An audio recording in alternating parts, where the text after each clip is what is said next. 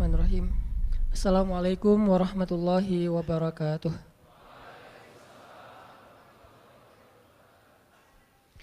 Alhamdulillahirabbil alamin. Alhamdulillahilladzi arsala rasulahu bil huda wa dinil haq liyudhhirahu 'ala ad-dini kullihi wa kafa billahi syahida. Asyhadu an la ilaha illallah wahdahu la syarikalah wa asyhadu anna Muhammadan abduhu wa rasuluh la nabiyya ba'dah. Allahumma salli wa sallim wa barik ala sayyidina wa habibina wa maulana Muhammadin wa ala alihi wa sahbihi ajmain. Teman-teman yang dirahmati Allah Subhanahu wa taala, barakallahu fikum, jazakumullahu khaira jaza. Makasih banyak untuk keistiqomahan teman-teman hadir dan kita emang harus banyak bersyukur. Soalnya Allah ngasih banyak kita kemudahan di Bandung ini secara khusus untuk kita makin menempa diri dan iman kita lewat majelis-majelis ilmu. Itu dimudahin banget sama Allah. Ketimbang kalau kita bandingkan dengan teman-teman kita di kota-kota lain terutama di pelosok. Kemarin saya baru pulang dari Papua, daerah Sorong. Di sana tuh kedatangan saya disambut kayak penyambutan menteri. Jadi pakai acara seremoni ala Papua gitu. Ada apa? E, kayak mukul-mukul rebana, tapi dengan genre metal. Kenapa bisa gitu-gitu banget? Karena memang jarang banget di tempat mereka itu ada taklim, terutama dengan e, konteks anak muda itu jarang banget. Sehingga sekali-kalinya ada mereka tuh benar-benar happy, euforia banget. Semuanya saling mention, kakak hadir tah gitu ya, pada datang. Kakak jangan lupa ya hadir. Kalau tidak hadir tidak masalah. Wah pada datang rame-rame seru gitu. Sedangkan kita di Bandung, hampir tiap masjid-masjid besar ada taklim. Rata-rata ustadz-ustadz, ulama-ulama yang berdakwah eh, sekarang itu dari Bandung. Sehingga kita bisa dengan mudah mencari ilmu, belajar, duduk dalam majelis-majelis para ustadz, para ulama, dan ini harus kita syukurin supaya Allah Subhanahu wa taala menjaga kebaikan ini di kota Bandung yang kita cintai. Uh, saya lupa harusnya malam ini kita melanjutkan kajian tentang Lukman ya yang kemarin sempat kita bahas di Masjid Telkom. Tapi karena berhubung judulnya udah keluar, nggak apa-apa kita coba uh, post dulu kajian tentang Lukman. Malam ini kita bahas sesuai dengan fitur yang udah diposting sama teman-teman di sosmed tentang Wallace.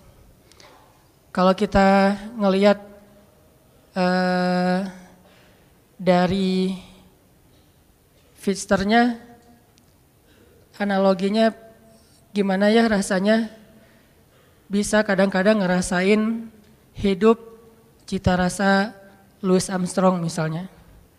Jangan terus-terusan sepultura kan ya. Kadang ada kondisi kita butuh uh, semangat, kita butuh action yang benar-benar bikin kita itu uh, survive dalam satu masalah. Tapi tidak selalu action dan semangat kita itu harus dalam keadaan racing, dalam keadaan buru-buru, dalam keadaan panik banyak banget masalah yang bisa kita lewatin dengan sikap-sikap yang dalam tanda petik santai. Banyak banget konflik yang bisa kita lalui justru dengan sikap-sikap santai kita. Kalau semua konflik kita lalui dengan sikap-sikap uh, panik, dengan sikap-sikap uh, berlebihan, maka kayaknya ada kalanya konflik yang kita dapetin itu efeknya lebih besar dan bertambah rumit dengan sikap kita sendiri. bisa konflik dengan orang tua. Konfliknya mungkin salah paham atau ada udah agak kurang nyambung nih antara kita dengan orang tua. Orang tua punya angle ber kita juga punya pola pikir kita sendiri. Gak nyambung, gak usah masalah yang rumit, masalah milih jurusan aja kadang-kadang gak nyambung nih antara kita sama orang tua. Apalagi milih jodoh. Itu kan pasti paling berat kan ya? Susah banget ngelawan dua hal yang sama-sama sakral. Satu perasaan cinta, kan sakral banget tuh. Kedua lagi perasaan orang tuh, orang tua. Ini konflik yang luar biasa nih. Gimana menghadapin yang kayak gini-gini tapi dengan sikap yang tidak menambah masalah. Kalaupun tidak mengurangi minimal tidak menambah masalah. Gimana kita tetap bisa santai, wales dalam kondisi-kondisi yang sulit kayak konflik tadi. Atau juga mungkin bagi yang udah nikah, walaupun di sini sedikit kayaknya, konflik sama pasangan. Memangnya selalu konflik itu bisa kita lalui ketika saling bersih tegang. Memangnya konflik itu selalu bisa kita lalui dengan berdebat. Walaupun ada kalanya debat itu bisa memperbaiki keadaan, memperjelas situasi, atau minimal klarifikasi terhadap hal-hal yang mungkin tidak diketahui. Tapi lebih banyaknya justru masalah-masalah pribadi dilalui itu bukan dengan berdebat, justru dengan diam. Bukan dengan berdebat, justru dengan mendoakan di dalam doa masing-masing. Bukan dengan debat, justru dengan muhasabah diri, dengan menenangkan diri. Sehingga Nabi kan mengajarkan kalau kita marah, berdiri suruh duduk. Bukan berdiri suruh lari kan ya, berdiri suruh duduk. Atau dalam keadaan marah disuruh berwudu. Ini tips-tips uh, teknis yang nilainya sebetulnya sama aja. Berusaha untuk menenangkan diri dan melewatkan suatu melewati suatu masalah itu bukan dengan kepanikan. Bukan dengan emosi, emosi yang membara. Nah, bisa nggak kita ngelalui hal-hal yang kayak gini? Atau dengan teman yang sama-sama sedang bersaing ngecengin seseorang yang sangat istimewa. Bisa nggak fair, fair play lah ya. Gimana caranya? Apalagi beda sekolah. Bisa nggak dengan sikap Wallace kita menghindari tawuran? Dengan sikap Wallace kita nggak ada lagi perang eh, antar kampus atau antar sekolah. Ini semuanya diajarkan oleh Al-Quran, walaupun dengan contoh kasus yang berbeda-beda. Bahkan yang diangkat oleh Al-Quran kasusnya lebih berat loh dari konflik atau masalah yang kita hadapi. Termasuk yang dicontohkan Nabi di dalam keluarga beliau. Saya sering banget ngisahin kisah keluarga Nabi di mana sikap Wallace Nabi itu justru nyelesain masalah sama istrinya. Kadang kita berpikir ketika ada konflik antara kita dengan seseorang, sikap tegas kita, sikap keras kita, sikap belak-belakan kita itu bisa mengklirkan masalah. Tapi sering kali ternyata justru memperunyam masalah. Gimana harusnya? Masa saya diam aja? Kadang diam itulah penyelesaiannya. Kadang ya, nggak selalu. Tapi kita kadang malas menggunakan kartu ini nih, kartu diam, kartu muhasabah diri, dan kartu doa. Begitu ada masalah sama seseorang, kita diam, kita wudhu, terus kita sholat, habis sholat kita doain dia. Sebutin namanya, Nanti coba rasain bedanya suasana hati kita tentang dia sebelum dan sesudah doa, before dan after. Mungkin selama ini karena kenapa kita agak susah untuk uh, recovery, susah untuk bisa nyaman lagi dengan orang yang punya konflik sama kita, mungkin kita nggak pernah nyebutin nama dia di dalam doa kita. Hanya doa untuk diri sendiri doang nih. Ya Allah sabarkan saya, sabarkan saya. Coba ditambah, ya Allah sabarkan saya, Ya Allah sayangi saudara saya Fulan bin Fulan. Mungkin dia nggak sengaja, maafin dia. Kalau dia benar, maafin saya. Sebutin namanya, lalu coba rasain bedanya perasaan kita tentang dia before dan after kita berdoa dengan nama itu. Kadang kartu ini bisa benar-benar menyelesaikan masalah kita secara amazing, secara ajaib yang kita nggak pernah mikir gitu bisa selesai. Dan Nabi mencontohkan buat kita gimana Wallace itu benar-benar bisa menyelesaikan masalah, terutama masalah-masalah yang hubungannya dengan pribadi. Beda lagi nanti kalau masalah negara, masalah agama kan setiap urusan itu ada sikapnya. Tapi kalau dalam masalah pribadi saya kira sikap Wallace ini paling dominan yang harus kita sering gunain. Contoh yang saya pernah cerita Wallace-nya Nabi kepada istri-istri beliau, salah satunya kepada uh, Aisyah, pas Aisyah cemburu. Ketika Aisyah lagi cemburu, marah-marah, terus minta diantarkan ke rumah Abu Bakar kan?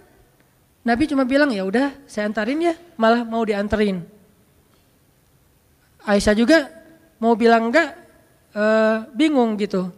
Karena keluar rumah sendiri mungkin malam-malam agak susah, mending diantarin sama suami. Ya udah deh, dalam keadaan marah Aisyah pun berkomunikasi sama Nabi. Ya udah saya antarin ya, ya ya udah nggak apa-apa, tapi marah gitu, diantarin. Naik ke atas kuda, Nabi memberikan lututnya sebagai pijakan bagi Aisyah dalam keadaan marah. Apakah Nabi tidak marah? Mungkin Nabi juga marah, mungkin Nabi juga tersinggung dengan sikap Aisyah, tapi tetap bisa ngejaga emosinya dengan sangat wales. Nabi jongkok, terus meletakkan lututnya di depan Aisyah, tangannya diberikan, coba gimana cewek teh digituin. Apa enggak kelepek-kelepek ya? Lagi mana nih Aisyah? Mau naik sendiri ke atas kuda? Susah. Mau pakai bangku nyari-nyari dulu. Ya udah deh, apa yang ada di depan ya udah pegangan tangan. Sentuhan itu menurut beberapa penelitian memberikan efek luar biasa secara psikis kan ya. Sehingga ada saya pernah baca artikel nih.